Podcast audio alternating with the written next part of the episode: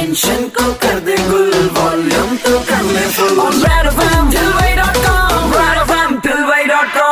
super hits 93.5 red FM पर show चल रहा है ठिलवई डॉट कॉम मेरे की तथागत के साथ में। और भाई, इस लॉकडाउन के चलते हमें बहुत सारी खबरें सुनने और देखने को मिल रही हैं जो कि वायरल हो रही हैं इंटरनेट पर, जिसमें से एक खबर काफ़ी ज़्यादा सुकून देती है। राजस्थान के सीकर के एक गाँव में कुछ माइग्रेंट्स लोगों को जो यहाँ से वहाँ जा रहे थे, एक जगह से दूसरी जगह लॉकडाउन के चलते रोका गया और क्वारंटाइन किया गया एक गवर्नमेंट स्कूल में। अब वो लोग जब उस स्कूल में रुके उन्होंने उस स्कूल की हालत देखी, काफ़ी पुराना हो गया, पुताई नहीं हुई, सफ़ाई नहीं हुई, बस क्या था, सभी ने मिलकर जिम्मा लिया और स्कूल का काया पलट कर दिया। और इस बारे में बात करने के लिए उसी स्कूल के प्रिंसिपल साहब हमारे साथ में राजेंद्र कुमार मीणा प्रधानाचार्य शहीद सीताराम कुमावत एवं के एल तांबी राजकीय उच्च माध्यमिक विद्यालय पलसाना सीकर आप मुझे सुन रहे हैं रेड एफ़ एम सर जी आपका बहुत बहुत स्वागत है रेड एफ़ एम ठिलवई डॉट कॉम पर। सबसे पहले मुझे ये बताइए कि इस पूरी चीज़ की शुरुआत कैसे हुई? ये सर इकतीस तारीख को मेरे पास यहाँ आए। ये तीस तारीख को अपना घर उनतीस को छोड़ चुके थे और ये पलायन करके बाई रोड जा रहे थे तो पुलिस वालों ने इनको पकड़ पकड़ करके स्कूल में भेज दिया। उसके बाद में इनके खाने पीने की व्यवस्था जन सहयोग से सरपंच जी के नेतृत्व में रहने की, खाने की सारी व्यवस्थाएँ हैं वो।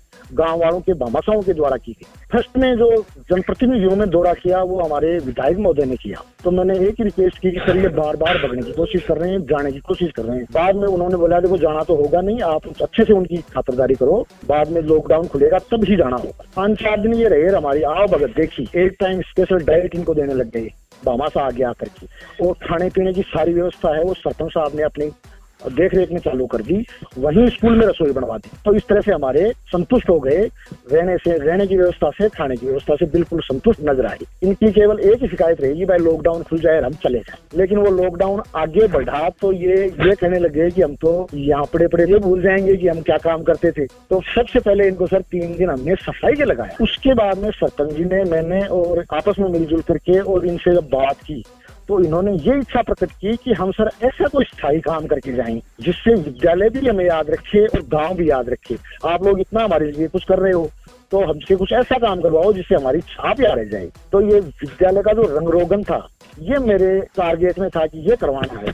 तो जब जाँच की तो चार पाँच व्यक्ति ऐसे निकले जो कलर के जानकार थे। कि साहब, हम बहुत बढ़िया कलर करना जानते हैं और यदि आप कलर हमें प्रोवाइड करवा दो तो हम कलर कर सकते हैं और ये हमारी यादें भी इससे जुड़ी रहेंगी और आने वाले बच्चे हैं वो झिझकेंगे भी नहीं कि कोई रहा था यहाँ गंदगी फैला गया या कोई जर्म छोड़ गया। करीब अठारह कमरे हैं, उनका बरामदा कंप्लीट हो गया। बार का जो बाउंड्री वाल है उसमें कलर चालू है और कमरों के अंदर और फ्रंट में और प्रशासनिक बिल्डिंग है उसमें उनके लिए कलर ले आए हम और वो जैसे जैसे टाइम मिल रहा है वैसे वैसे राजेंद्र कुमार जी मुझे एक बात बताइए कि कितने लोग कुल मिला के वहाँ पर हैं? हैं उनमें से छह महिलाएँ हैं दो बच्चे। पैतालीस पुरुष अच्छा और क्या ये सभी लोग काम कर रहे हैं? काम लगभग सभी कर रहे हैं। वैसे तो पूरी टीम में दो चार तो खैर होते ही हैं बाकी सब महिलाएँ भी बढ़ चढ़ करके और सफ़ाई में भाग ले रही हैं। और जिसको सफ़ाई आती है वो सफ़ाई कर रहा है। जैसे कलर करने से पहले दीवार को साफ़ करना होता है तो जिसको कलर नहीं आता है वो दीवार को साफ़ कर रहा है। किसी को दीवार को धोनी है तो पाइप लगा के वो धो रहा है। इसलिए मतलब हर अपना अपना जो सहयोग है वो सभी दे रहे हैं। तो इन सब जो वर्कर्स हैं इनके लिए आप क्या कहना चाहोगे? ये साहब वो बड़े धन्यवाद पात्र हैं कि उनकी सोच को दाव दे, दाद देनी पड़ेगी कि उन्होंने पहल करके हमें ये कहा कि साहब हम ऐसा काम करके जाना चाहते हैं कि बच्चे और आप भी याद रखो जाने के बाद। क्या बात है? और इस समय जो लोग बाहर निकल रहे हैं उनके लिए आपका मैसेज क्या होगा? ये एक मिसाल है साहब एक संदेश देना चाह रहे हैं जो ये लॉकडाउन का उल्लंघन कर रहे हैं ना उनको एक करारा तमाचा है कि वो अपने न तो वर्किंग प्लेस के हैं न घर पे हैं।